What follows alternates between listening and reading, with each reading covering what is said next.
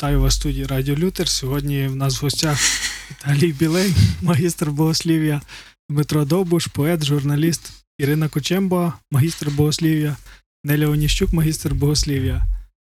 І ми говоримо про таку мега серйозну тему. Не для всіх серйозну. Що заважає молоді євангельських християн одружуватись, виходити заміж? Хотілося б для початку почути коментарі когось з хлопців, з магістрів богослів'я, а оскільки в нас він один. В чому питання? Я не бачу проблем. Сміх продовжує життя, зараз частина гостей просто намагається продовжити собі життя. Я думаю, що це, що ми сміємося, не можемо зібратися думками. Одна із основних таких важливих, в принципі, або проблем – це несерйозність, тобто відсутність серйозності і наваженості в даному випадку. У цьому спрямуванні це одруження чи пов'язання долі з іншою людиною. Ми говоримо в контексті, можливо, тих випадків, які ми чули, чи хтось нам розповідав, чи з якими стикалися. Не максимально намагаючись не узагальнювати, чому там вся молодь, чи якась частина молоді, чи ще щось. Просто беремо якісь окремі випадки і говоримо про них. Можливо, ще щось є додати в дівчат?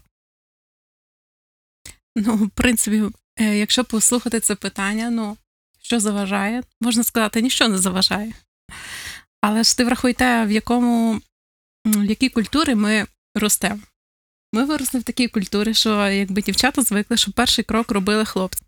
Коли вони не роблять цей крок, в принципі, вони мають робити перший крок, а дівчата тільки очікують. Ось. То якби нічого не заважає, ти просто в режимі очікування. Ми говоримо про не тільки що заважає взагалі, які фактори впливають на те, що все є так, як є. Тобто це можуть бути, якісь страхи, чи очікування, чи стереотипи, чи певне вчення церковне, чи позацерковне. Цікаво було б почути і твою, Діма, думку. Як журналіста, які фактори, можливо, впливають на те, що... Кажуть, для багатьох євангельських християн достатньо складно одружитися чи вийти заміж. Принаймні це картина, яка прослідковується в певній мірі, що там, зокрема, пастори деколи говорять, що ось молодь, як ви думаєте далі жити, чи ще щось, чи так само з тих запитань, які молодь задають, особливо в анонімних F3, стосовно як одружитись, вийти заміж, тобто що для купи людей це проблема. Які фактори, на твою суб'єктивну думку, можуть на це впливати? Напевно, відсутність чи неналаштованість комунікації. Невміння комунікувати з один з одним протилежною статтю. Можливо, не варто було просто на це зациклюватись і щоб люди навчились жити своїм звичайним, нормальним життям, незалежно від того, які питання в них виникають стосовно одруження чи заміжжя, чи є можливості взагалі вирішення такої дилеми чи проблеми, тому що коли багатьох християн починає це питання турбувати і немає ніяких варіантів рішень, виникає тоді питання більш богословського характеру, оскільки тут є 3 магістри богослів'я. Мені цікаво почути ваші думки, як ви в контексті цього, чи думали про це питання, чи як? Чому Бог дозволяє, чи робить те, що все є так, як є? Найперше, Бог дав вибір людині, і людина здатна вибирати те, що їй потрібно, так? Деколи ми робимо адекватні рішення, деколи ми робимо це дуже неадекватні рішення, і зачасту ми приписуємо, що це так Бог задумав, така воля Божа була, але насправді ми вибираємо собі свій шлях, напрямок свого життя, і одруження, неодруження – це також є вибір певний. Щодо факторів, які були раніше зазначені, неосвідомленість потрібності в даному випадку. Чи воно мені потрібно, чи воно не потрібно. Ну, це трохи тупо звучить, але насправді, не до кінця розумієш, а нащо цей шлюб? Навіщо мені ділити своє життя з якоюсь іншою людиною непонятною? Навіщо це? Якомусь, просто Назар же ж говорив про те, що запитують, отже, є проблеми з цим. Тобто хочуть, але, чогось не виходить, так? Можливо, люди просто не впевнені в собі. Не впевнені в своїх якихось... Не хватає сміливості. Сміливості, так, не хватає. Можливо, так як Неля казала, вчення наше, яке було, суспільство в тому, що ми виросли. Можливо, ми шукали якоїсь конкретної Божої волі, мало прийти якесь таке відкриття. А воно не прийшло. Взагалі ще є... А час пройшов. Теж велике питання, так? Який час, до якого часу вважається, що люди мають шанси, хлопці одружитись, дівчата вийти заміж? Допоки людина жива, то певно має. Повністю. Навіть те, Неля, що ти кажеш, тобто, що от хлопці мають чи можуть зробити перший крок, а я теж бачив такі відповіді, коли людям пишуть, що дівчата пишуть, що нам робити, ваше діло молитись і чекати, і я не зовсім зрозумію. В сенсі чекати, тобто, чому дівчата не можуть, не знаю, знайомитись з кимось, в чому проблема? В принципі, знайомитись можуть, так. Але вже далі... Знайомитись, говорити питання, що логічно, коли людям не по 13-14 років, логічно, що вони думають про сім'ю, і якщо люди почнуть задавати, знайомлячись, спілкуючись, будуть задавати, говорити про ці питання, як на мене, це притомно і природньо. Так. Я думаю, що так, але це все залежить також від середовища. Да, від середовища, в якому ти знаходишся і взагалі. А можливо, це наша безвідповідальність, ми спихуємо все на середовище, яке навколо нас, і для того, щоб не робити певні кроки, ми готові звалити на все і на всіх, а тільки не брати за розум. Одне з питань, яке я намагаюся, якщо говорити з кимось про те, що люди там не одружуються чи не виходять заміж, в мене завжди швидше питання, чому? Тобто, це їхнє рішення на даний етап їхнього життя, чи це їхній страх прийняти якесь рішення? Тобто, на вашу думку, що це зазвичай може бути? Це страх прийняти рішення, чи це... люди прийняли просто таке рішення, не одружуватись, не виходити заміж. Кожного по-різному. Напевно, може в хлопців більше страх прийняти рішення. Це так дивно звучить, а дівчат... Безвихідь. А у дівчат страх почути не ту відповідь, яку вона очікує. Питання ж завжди стояло, а хто кого ж врешті-решт вибирає? Є міф, що вибирають хлопці, так, але... Перебирають дівчата. Але вони вибирають з тих дівчат, врешті-решт вибирають дівчата з тих хлопців, які їм запропонували. Коли великий вибір, можуть розгубитися. Хто кого більше лякає, у нас питання. Получається, що лякаються один одного, або лякаються вибору і дівчата, і хлопці. Яким чином церква може, чи має, чи мала би впливати на ці питання? Які можливості? Вчення, здорова наука. Що ти маєш на увазі? Важко пояснити. Хоча б про що здорова наука? Чи що ти маєш на увазі про здорову науку? Не шукати якогось, напевно, великого відкриття, а слухати своє серце. Не слухати думку інших, слухати себе в першу чергу. Маєш на увазі відкриття від Бога? Деколи люди шукають надзвичайного якогось такого, ставлять якісь такі, а якщо кіт перейде дорогу чи не перейде, щось таке, або їздять до пророків, шукають знаки, маєш на увазі. Шукають якісь ознаки, ще щось. Тобто, якби в церкві, я вважаю, якби було якесь навчання, якась би дошлюбна підготовка, якісь курси з певною стабільністю, і мала би вся молодь їх пройти, я думаю, може, це покращило б якось ситуацію. І тільки з одним не згідний, що якщо і буде якась, то буде такий результат. Ні, якісна. І взагалі, якби може краще, може більше сестер це стосується. Взагалі би я би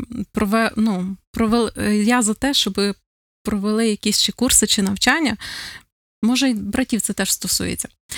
Що взагалі сенс життя не полягає в тому, що вийти заміж там, чи женитися.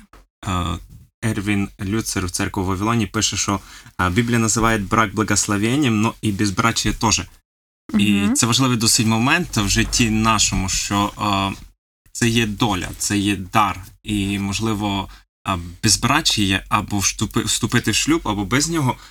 Тобто це наш вибір, і ми можемо состоятися як особистість і в шлюбі, і без шлюбу в нього. Тобто ми можемо бути щасливі як в шлюбі, так і без шлюбу. І якщо ми почали вже за здорову науку, важливо напоминати те, що насправді або ціль життя мого християнського не полягає тільки в тому, щоб я вступив в шлюб. Я можу звершитися як християнин без шлюбу або в шлюбі.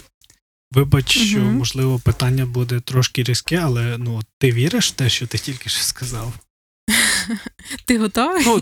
Це серйозне питання, тому що іноді ми транслюємо якісь речі, які нібито правильні, але питання, чи ми реально в це віримо? Я не ісповідую, але я притримуюсь такої позиції, тобто...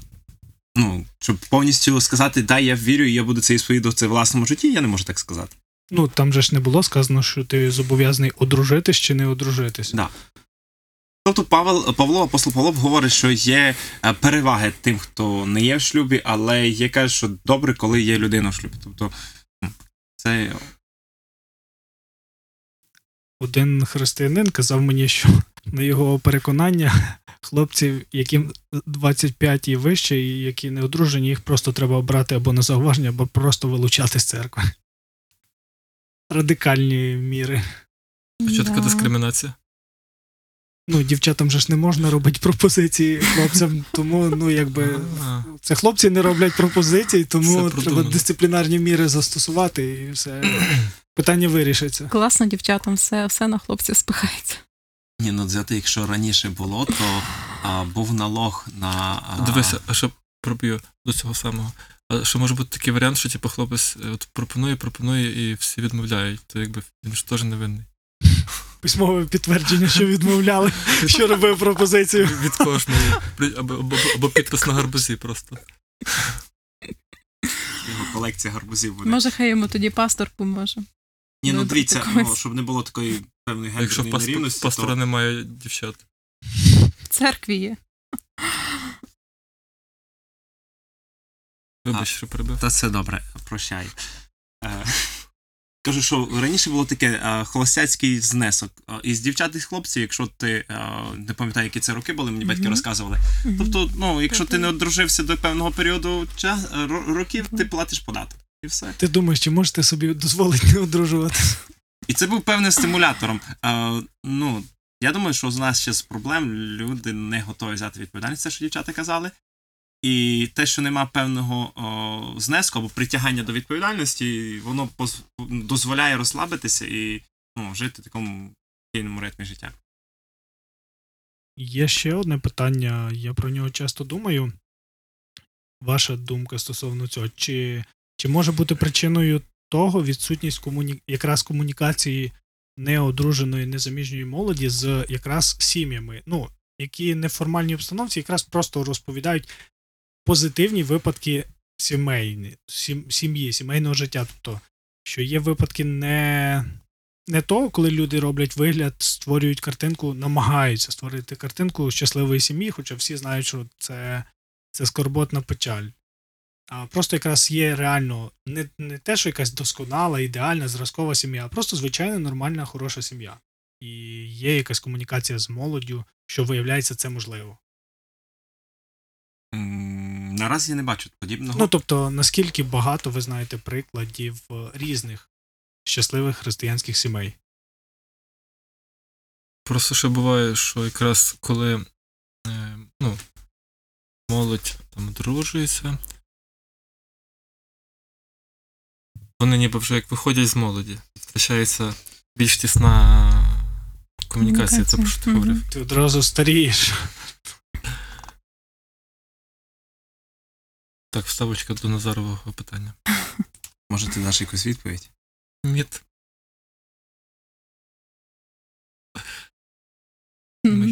Ну, якби, в принципі, воно так і є.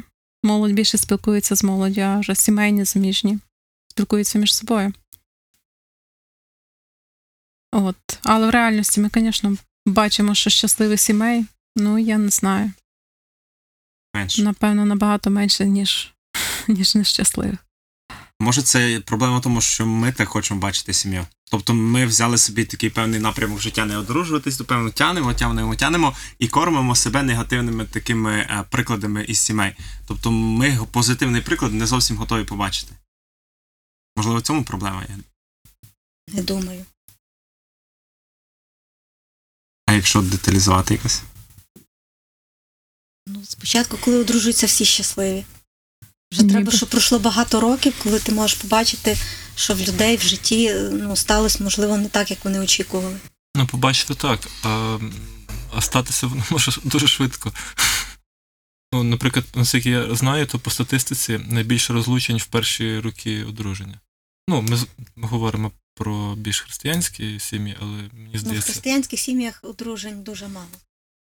Менше розлучення. Ну, да, я маю на увазі, що оскільки така тенденція є, то я не думаю, що християни з неї випадають по суті. Тобто, якщо псуються стосунки, то просто, що позацерковні люди розлучаються, а християни залишаються жити і терпіти. Є такий складний, ну, фактор, який іноді не враховуються людьми, коли вони говорять навіть в контексті церковного життя, що от розлучень стало більше. Я пам'ятаю, якось питав старших людей, чому колись люди не розводились. Ну, наприклад, їхні знайомі в їхньому селі, де вони жили, чому вони, ну, причому, що деякі сім'ї були, ну, м'яко кажучи, неадекватні там. І вони кажуть, ну, причина була насправді дуже банальна, тому що в тебе не було житла, куди ти підеш жити. То якщо ти розлучишся, ти не можеш повернутися до батьків, і з іншого боку, ти не можеш там, не знаю, орендувати будинок чи ще десь, просто переїхати кудись. І це була банальна причина, тому що навіть так було питання, коли чому одружували чи виходили заміж, тому що в нього чи в неї є житло, це буде де жити, все. Житлове питання закрите, ну, якби... І наскільки, ну, такий підхід може працювати зараз, так, коли сім'ї створюються і тримаються суто на, як то кажуть, дві пенсії краще, ніж одна. Ну, давай додам трохи до того, що Віталій говорив про відповідальність.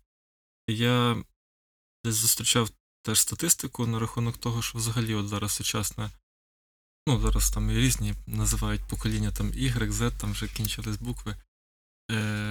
Що останні ці покоління визріває таке взагалі ставлення до життя, як до, ну, тобто, щоб менше якоїсь брати відповідальності, жити собі в задоволення. Ну, шлюб, це ти вже стаєш залежним від іншої людини великою мірою, там, і багато хто просто з цієї причини не робить цього, да? Ну, це загальні тенденції світові, там.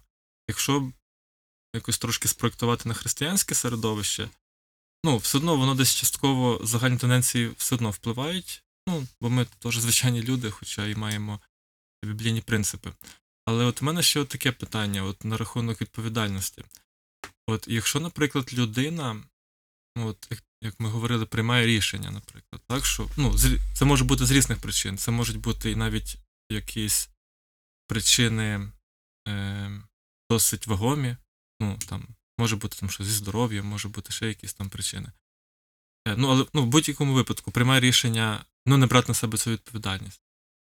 Наскільки це, ну, правильно чи неправильно? Тому що, ну, все-таки вона має право на свій вибір і, ну, в принципі, вона буде нести наслідки цього вибору. Питання ж не стоїть, правильно люди роблять, що не одружуються чи не виходять заміж, чи неправильно? Ні, я ну, це ти не став, а я ставлю це питання. Так от, до вас всіх питання. Ви правильно робите, що не одружуєтесь, не виходите заміж чи ні? Відповіді немає. Ну, що і правильно, що неправильно. На даному етапі якось розріз поставити, підвести підсумок, ну, складно, щоб зрозуміти, чи це можеш правильно. За себе сказати. Просто прикол в тому, що ми всі якби не одружені, і ми якби виходить говоримо про себе. Ну так, і ми всі хочемо говорити не про себе і затягуємо хоч куди в дебрі, щоб не розказати про себе. І це саме печально. Ну, скажу так, що побачити, що це правильно, я не скажу, що це правильно. В моєму випадку це не є зовсім правильно. Те, що ну, я дотягнув до певного віку і просто живу собі. Тобто для реалізації себе, реалізації повної, можливо, такої є певні такі недоліки, можна сказати. Але ну, це все можна зрозуміти тільки в порівнянні. Тому кажу, що поставити якийсь і зробити висновок складновато. Ну, я більш схильний, що це ну, негативніше, ніж позитивніше. У моєму випадку.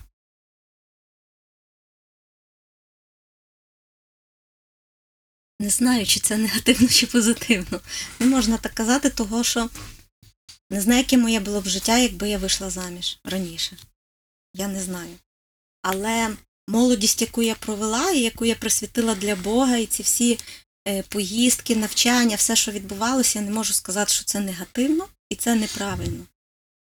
Чи можна було б це з сім'єю по-русски суміщати? Можливо, і можна було, але для дівчини це, напевно, було б важче. Хоча сім'я це дуже важливе питання, вагоме і правильно, неправильно. Сім'я, напевно, все-таки це правильніше, ніж... Може, неправильно поставлене питання. Не те, чи правильно ти сказав одружуватися чи не одружуватися, а чи правильно хотіти. Ну, чи неправильно не хотіти. І питання ставив не я, а ти. Тому... Ні, я просто підняв питання, я взагалі не про одруження говорив. Про рішення, наприклад... Відповідальність. Да. Ну, так, да, ми говоримо якраз про рішення в контексті того, що окей, життя проходить. І кожен дивиться з свого контексту, своїх перспектив, не знаю, бажань, можливостей, планів, цілей. Ну, в такому форматі я відповідав, що, ну, кажу, в своєму випадку це більш далі йде негативніше. Чому? Я чим далі привикаю до себе, і потім у цей свій світ впустити ще когось досить складновато. І от або вже далі жити до кінця самотньому і віддатись на служіння, да, або вже, ну, піти в монастир. Не думаю, Віталік, що Бог хоче від тебе таких кардинальних рішень. Віталік, якщо в тебе є в планах одружитися, то чому ти тянеш реально? Чому ти не береш відповідальність? Мені подобається цей стан такий тянотний. А ти, Неля? Ну, в принципі, я сказала, я виросла в такій культурі, що я не можу сама запропонувати комусь. Тому що я боюся. Може, хотіла. Круто. Круто, що ти себе знаєш. Ну, тобто, ні, я просто думаю над тим, от, ну, дійсно, культура дуже багато може впливати, і деколи може впливати навіть на покликання, яке там тобі Бог дає. І, ну, я розумію, що важко і страшно, але наскільки правильно там цій культурі повністю підкорятися, якщо це від цього залежить все твоє життя, ну, і там щастя. Я ще хотів сказати на рахунок того, що ми говорили про відповідальність, про вибір і... Просто чесно, ну, для мене це достатньо дивна ситуація, так, коли люди розуміють, що, наприклад, я хочу прийняти певне рішення, але я боюсь, ну там, якщо мені хтось подобається, логічно, завжди логічно, що відповідь може бути і позитивна, і негативна. Логічно, але це стосується що хлопців, що дівчат, і так само, ну, якби ризикують завжди всі. І це ж не означає, що всі люди мають приходити і говорити, спочатку робити пропозицію, там, чи хлопець дівчині, чи дівчина хлопцеві. Ну, принаймні, якщо двоє людей можуть сказати, що вони цікавляться одне одним, то як мінімум, ну, це теж цілий процес спілкування, можливо, вони не захочуть бути разом. Тобто, в мене є знайомі, вони зустрічались там рік-два, і вони на якомусь етапі зрозуміли, що вони не ті люди один одному, вони не хочуть утворити спільну сім'ю. Тобто, ну так, вони спілкувались, вони знали чітко, що вони спілкуються не просто в загальному, абстрактно, вони зустрічалися, просто на якомусь етапі вони це зрозуміли, вони це змогли чесно визнати один перед одним і далі живуть. Ну, нема питань. Якщо вони вже на такому етапі, що вони спілкуються і вони відчувають один до одного симпатію, вони відчувають, що вони подобаються один одному, я думаю, що в такому випадку дівчина може зробити там якийсь крок. Може своїми якимись там підштовхнути там навіть хлопця до цього кроку. Але, це вже в такому випадку, коли ти бачиш, відчуваєш. Ну, все одно, як не крути, навряд чи є такий випадок, коли двоє людей повністю абсолютно синхронно підходять і говорять один одному, там, давай зустрічатись чи ще якось. Тобто, все одно завжди буде чийсь крок. І обидві сторони, наприклад, та сторона, яка зробить крок, потім може передумати, або навпаки, та сторона, яка, яку запитують, може спочатку прийняти одне рішення, потім під впливом обставин поміняти рішення. Чому, власне, проблема така? Чи, можливо, якийсь невдалий досвід, це щось таке, я не знаю, страшне, чи ганьба якась, чи що? А що скажуть люди, да? А вони скажуть. Люди скажуть. Ого. А то буде мало. Я, до речі, згадав, вибач, те, що я хотів сказати. Чого я підняв це питання про... Що ж воно мене вилітає зразу, коли я починаю говорити? Тому що часто говорять саме от в такому ракурсі, що взагалі не хотіти – це погано. Чи коли ти зробив певний вибір, наприклад, не одружується, то здебільшого говорять, ти там не правий там, і так далі. Я про це говорив. І іноді мені здається, що це може бути, коли не знаєш там людини, її ситуації, її обставин, то це може бути якраз неправильною порадою. Бо я чув дуже багато таких речей, що там, давай там не тяни, та що ти там, та одружуйся. І, коли людина сама цього не прийняла цього рішення, а робиться під впливом таких порад, я не знаю, може в якихось випадках це і правильно, але мені здається, що загалом то ні. Тоді чи можемо ми провести таку паралель, можливо, трошки в інший напрямок? Чи впливає так само думка людей, чи наша культура, оточення на покликання наше, тобто на те, до чого нас Бог кличе, і ми кажемо, окей, до цього це може бути моїм покликанням, а це ні. Чому? Тому що в такий час, в такій культурі, в таких можливостях ми живемо. Питання добре. Може, ще треба розрізнити. Оце, що я казав, це рішення може бути прийнято під впливом страху того самого, під впливом страху відповідальності. А може бути під впливом саме того, усвідомлення, що, наприклад, це твоє покликання, чи це твій шлях там, так. І от розрізнити це ще треба, бо ти можеш це, наприклад, людина підсвідомо хоче цього, насправді, але боїться. І вона буде мучитися все життя, і не буде, щасливою. А можливо, навпаки, людина може піти і зробити так, як кажуть, бо це загальна думка така, що це треба робити, і буде нещасливою. Як варіант.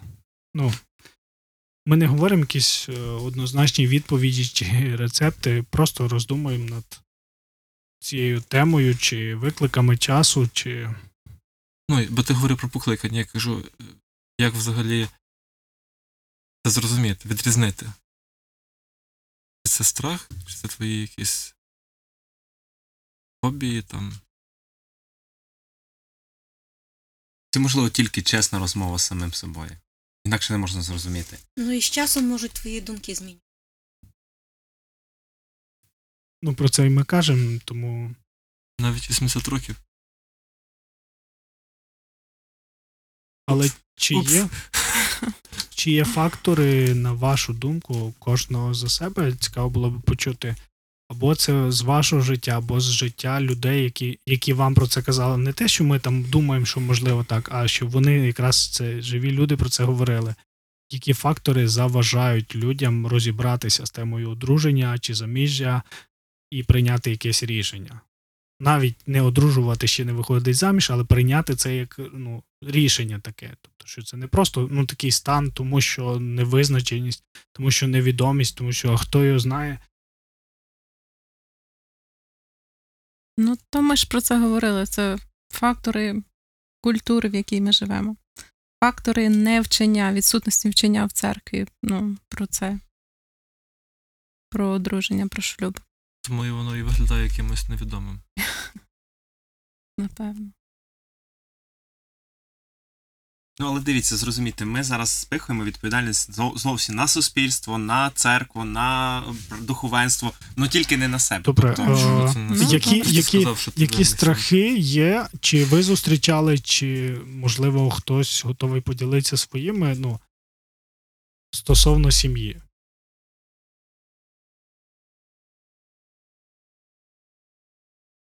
Добре. Та, як вже було зазначено раніше, ми говоримо і бачимо набагато більше негативних прикладів сімейного життя. Ми бачимо, що один або інший партнер в сім'ї, вони мучаються, вони є нещасливі. І оцей, якби, один такий, можливо, момент, який стримує і ставить такий певний ручник, щоб ти не вступав до шлюбу. Чому? Тому що ти не до кінця впевнений в протилежній статі, в ній, в ньому. Ти не знаєш, що життя підкаже і які риси характеру потрібно буде прийняти і умертвити в собі деякі речі, щоб можна було прийняти цю людину. І неохота бути нещасливим або жити нещасливою людиною. І це, певно, стримує досить так серйозно оцей негативний приклад з подружнього життя. Це особисто тебе стримує, так? Да? Ти боїшся зробити неправильний вибір. Можливо. Чи якийсь крок. Ще є такий вислів, що неможливо зробити щасливим когось, якщо ти нещасливий сам. І, можна там дискутувати на рахунок цього, але загалом, якщо Віталік говорив там про страх, чи ти знайдеш там порозуміння, чи невпевненості в партнері, невпевненості в собі, в своїх якостях, то якраз напевно, в мене це більше, знаючи себе дуже добре, нащо комусь приносити в життя горе.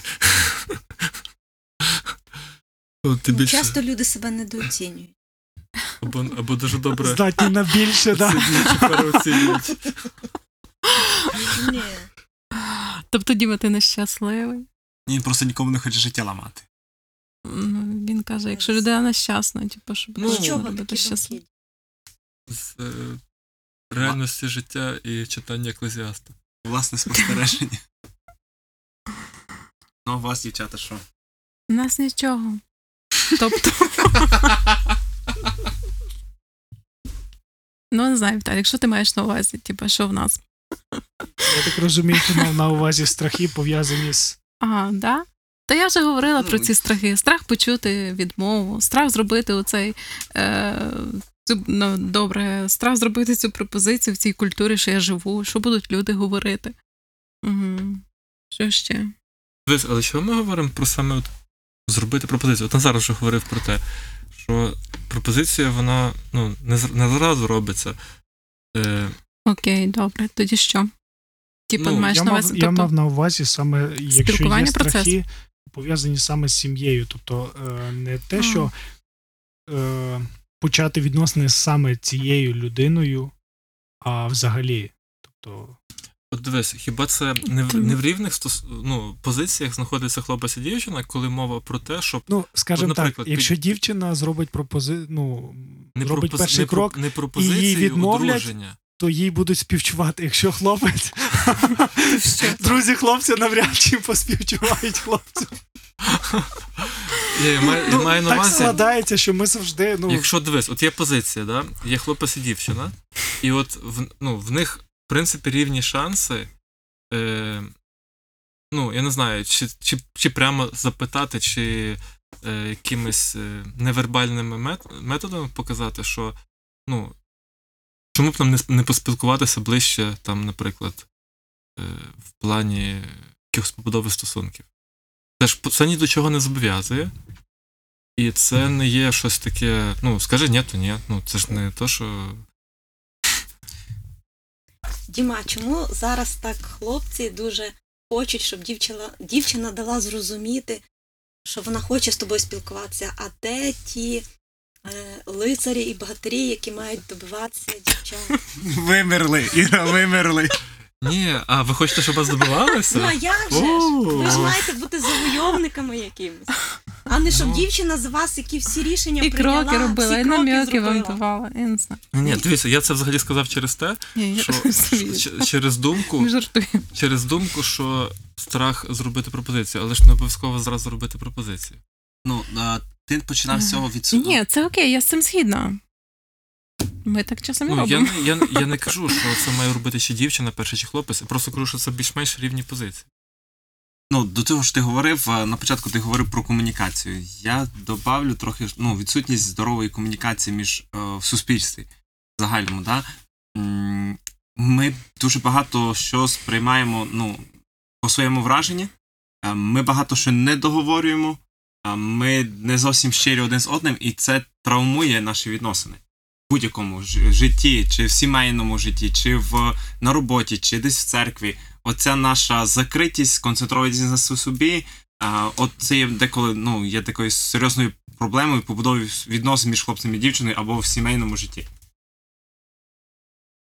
Можливо, не знаю, наскільки доречне це питання. Чи може бути так, ну, на вашу думку, що це більше пов'язано з тим, що ми деколи не знаємо себе, не можемо розібратись з собою. Угу. Тобто, коли я не можу розібратись з собою, що я хочу реально, що я хочу, тоді, ну, мені якось складно визначитись, там, які дії для цього робити.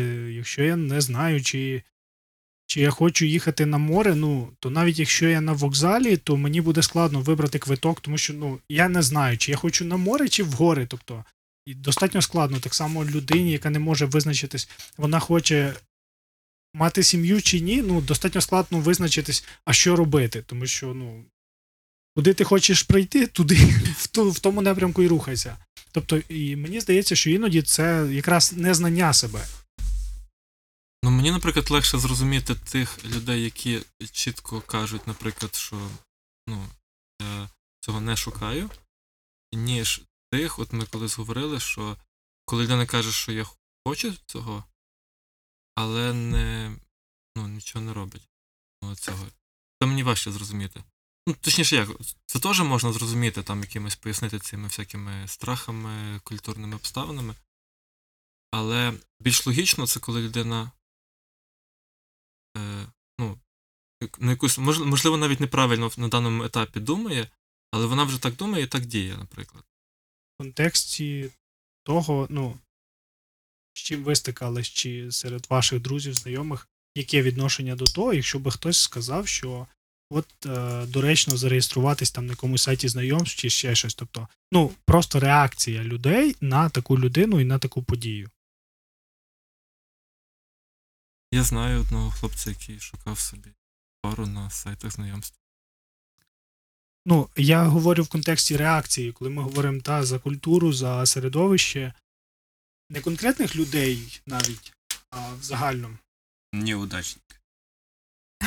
Хай краще помолиться, почитати. Ну, ми жартували, в Рівному кафе відкривалось, назва була «Френдзона», воно відкрилось і одразу закрилось. Ну, в тому середовищі, в якому він був, наскільки я знаю, наскільки він мені розповідав, що це нормально сприймалося по церкві.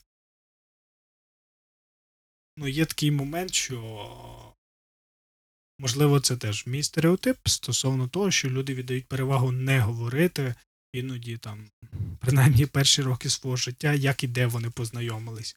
Чи чому таке враження, що євангельські християни віддають перевагу, щоб їхнє знайомство мало окутане такою містичною таємницею, що ось раптом вони молились і чітко зрозуміли, що воля Божа, щоб вони одружились з цією дівчиною, чи цій дівчині чітко приходить в розум розуміння, що воля Божа, щоб вона вийшла заміж за цього хлопця, і етап там якихось невдалих спроб, невдалих знайомств, чи ще щось просто, не трапляється, хоча з більш відкритого спілкування з людьми, які все ж таки вирішили поділитись, то це якраз ситуація набагато складніша, тому що іноді люди впевнені, що це він чи це вона, а потім їхні відносини просто зникають, і вони кажуть, ми помилились, ми думали, що це так, що все, що в нас... Ми з цими людьми створимо сім'ю, потім виявилося, що зовсім не так. І в результаті вони створювали сім'ї зовсім з іншими людьми і, принаймні, живуть щасливо. Тобто, перше, до сайту знайомства, можливо, як з ким. Я думаю, якби в моєму випадку, то б сказали, хоч так, можливо, щось він знайде.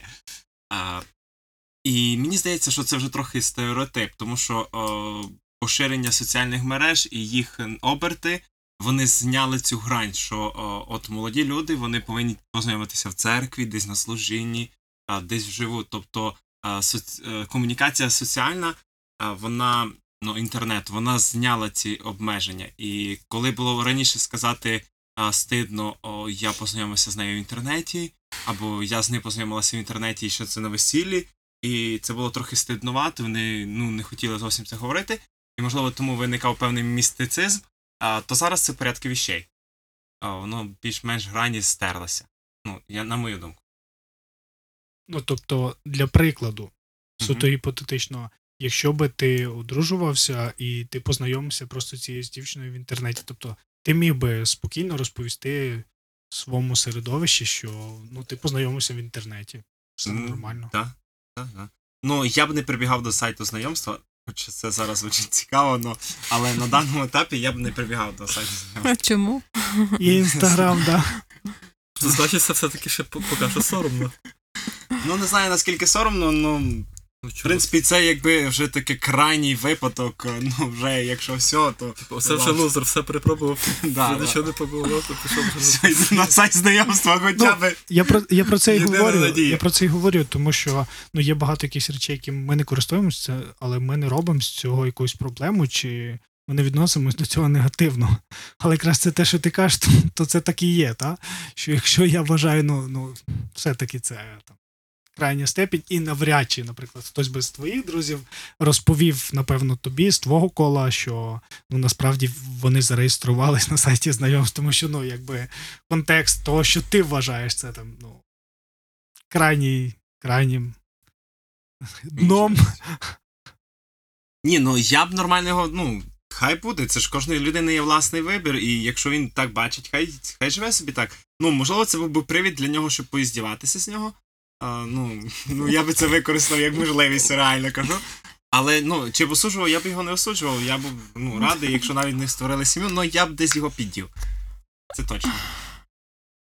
Мені здається, є проблема все рівно в сайті знайомств, коли люди не щирі, людина може щось скривати, ти про неї нічого не знаєш, ти спілкуєшся з людиною, і потім виявляються якісь такі там...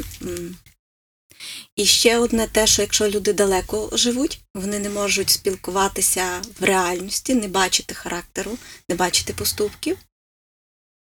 Це справді буде проблемкою. Це, до речі, ми не говоримо зараз, наскільки там і які сайти знайомств є адекватні чи неадекватні. Ми говоримо загально за людей.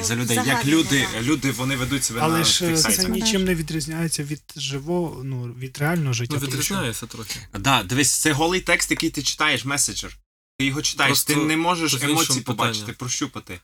Людина може бути несправжньою, вона може ховати себе. Так питання ж не тому, що ти познайомився на сайті знайомств і зразу зробив пропозиції. Вживу, Назар, ти коли бачиш людину, ти бачиш її очі, ти спілкуєшся, це зовсім не те, що ти пишеш смс-ки. Тож можна познайомитися і далі спілкуватися вже так. Але якщо людина дуже далеко живе. Але ми говоримо, тому що навіть якщо ви знаходитесь в середовищі, де там багато людей, ви ж не знаєте, чи ці люди планують там в них є якісь вже відносини, чи ще щось, чи немає, чи вони взагалі планують, чи не планують. Можна підійти запитати.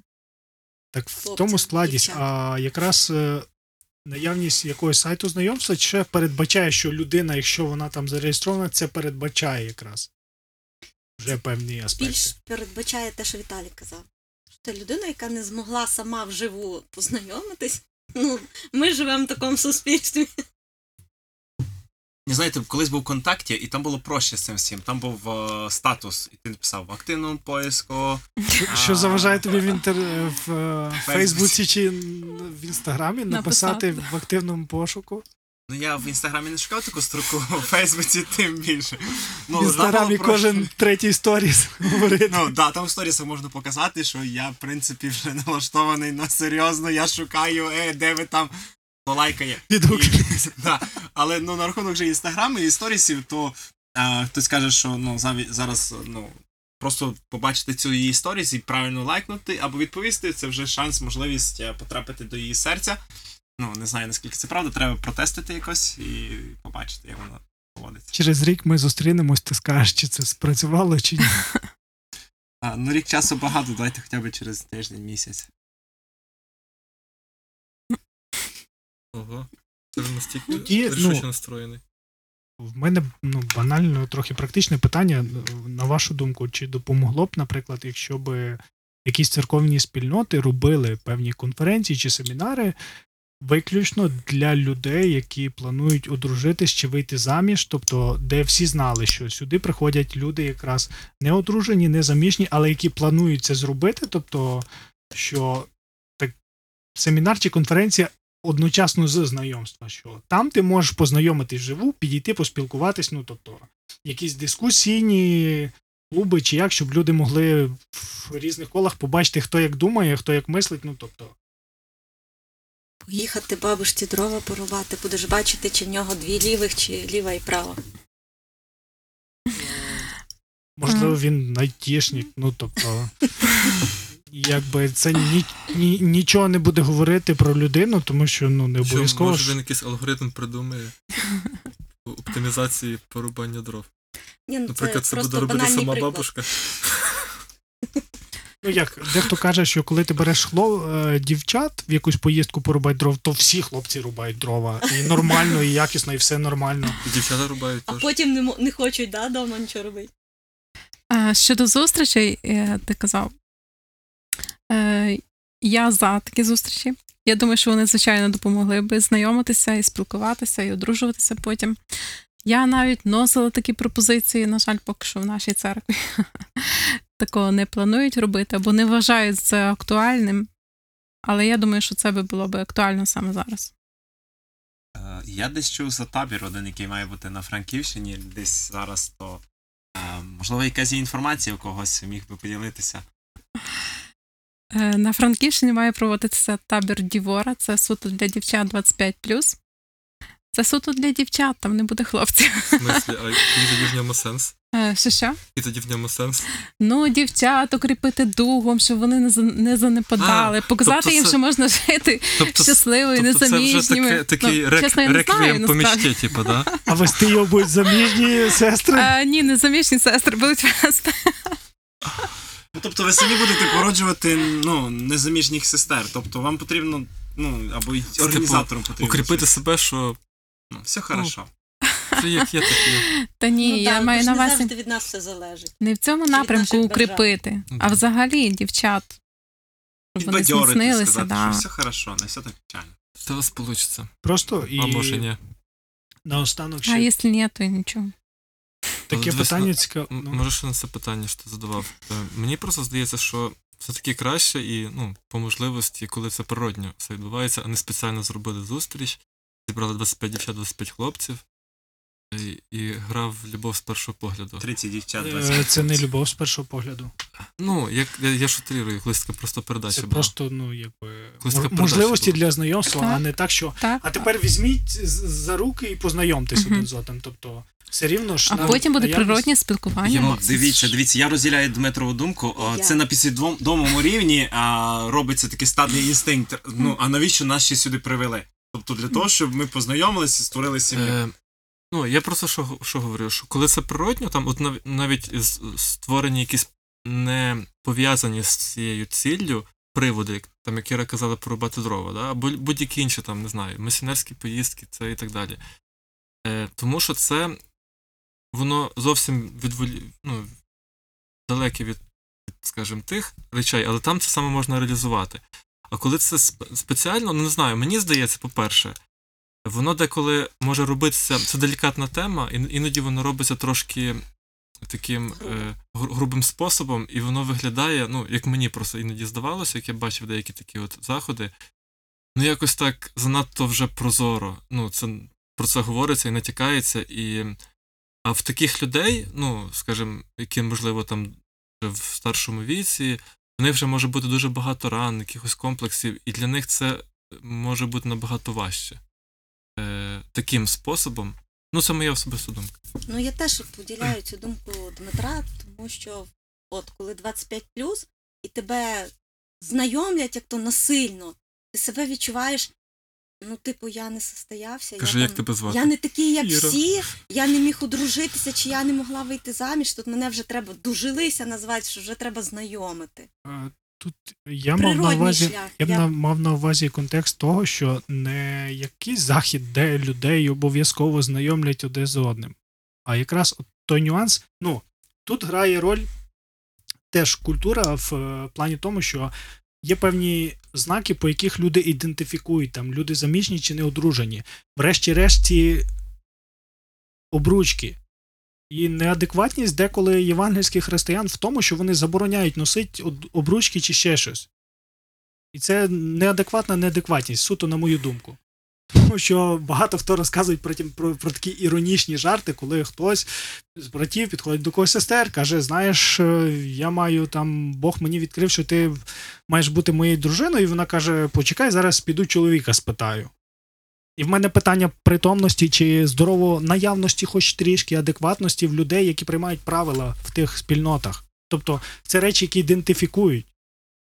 Тому що є обручка, яка говорить про те, що людина заручена. Це передбачає те, що якщо хтось хоче з кимось познайомитися, то вони запізнилися. А поведінка людини не передбачає про те, що... Ну, поведінка вона... яка? Тобто якщо людина не виходить з дому, значить... Вона має одружуватися, чи дівчина. Да. Якщо людина десь на молодіжному спілкуванні, значить це передбачає, що вони шукають собі когось. Так? Тобто, яким чином поведінка? Ну, є ж різні люди, інтроверти, екстраверти, це нічого не говорить. Взагалі нічого. Ну, є якісь зовнішні знаки, по яким люди розпізнають. Принаймні, колись так було. І коли зараз все стирається, тобто, ну, можливо, це якраз і ускладнює комунікацію. Ну, я ж говорю теж свою думку, ми ж говоримо свої думки, а не просто аналіз. І просто на закінчення цікаво почути ще від кожного з вас, тобто, як ви думаєте, чи якраз обговорення таких тем, ну, коли люди в своїх колах, не те, що десь штучно, а в природних колах якраз проговорюють ці питання, стосовно своїх уявлень, стосовно шлюбу, знайомств, щоб зрозуміти, як я мислю, як я дивлюсь, можливо, в мене є стереотипи, чи в мене немає стереотипів стосовно цих питань. Це те, що допомагає, чи це те, що, ну, швидше заважає? Чому заважає? Ні, я ж питаю вашу думку. Завжди говорити на спілкування – це завжди плюс. Коли люди відкриті, щирі, один з одним – це завжди плюс. Взагалі, будь-які стосунки мають, напевно, розпочатися спілкування. Банально спілкування. В сім'ї так само, коли чоловік з дружиною говорять, набагато менше проблем, ніж коли просто замкнуті люди. Я недавно мав спілкування з одною молодою людиною, і вона сказала такі слова, що... Дівчина, да? І вона перед тим спілкувалася з людьми, які мають обмежений можливість комунікації, це німі. І вона каже, одна з наших проблем комунікації – це те, що є дуже багато слів. У них попроще. Вони прийшли, об'яснили рухами і все. Ми усложняємо все. Нашу комунікацію, наше життя, наші відносини ми ускладнюємо. В тому плані в нас є маса слів, і ми деколи свої чи почуття, чи свої наміри ми завульйовуємо за куча різних термінологій і різних слів, і тим самим ми робимо наше життя таким складним, ускладненим. Навіть можна неправильно зрозуміти. Да. І до кінця наговорили щось там, і все, зупинилися на цьому, і кожен розійшовся на своєму, при своєму розумінні. І це те, що руйнує нас, і руйнує наші відносини, і комунікацію взагалі в нашому суспільстві, в якому ми знаходимося. Тому... Це висновок і вчити мову жестів? Воно нам зовсім не допоможе, можливо.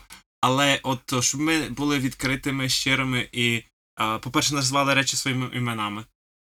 Не відкладували на потім, тому що воно реально нас таки заводить в тупік. Мені здається, що...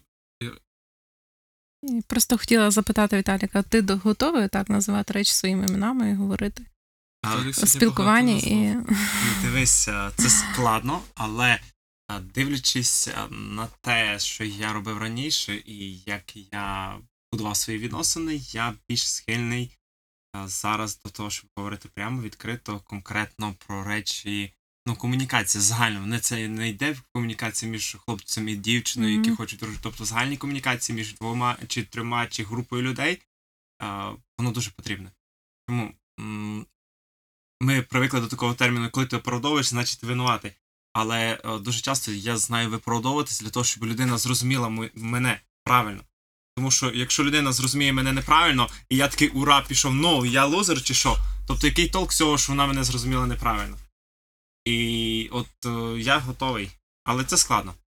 Бо дуже часто нас люди розуміють неправильно. Або ми не вміємо розказати так, щоб люди зрозуміли нас правильно. Або ми не хочемо. Або ми тупимо просто. Я тільки що тупив, наприклад. Спілкування це, звісно, завжди краще.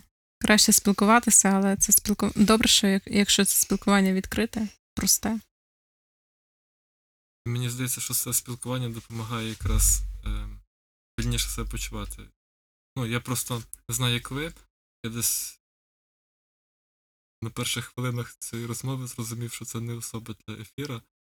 І це більше для нас навіть просто поговорити на цю тему.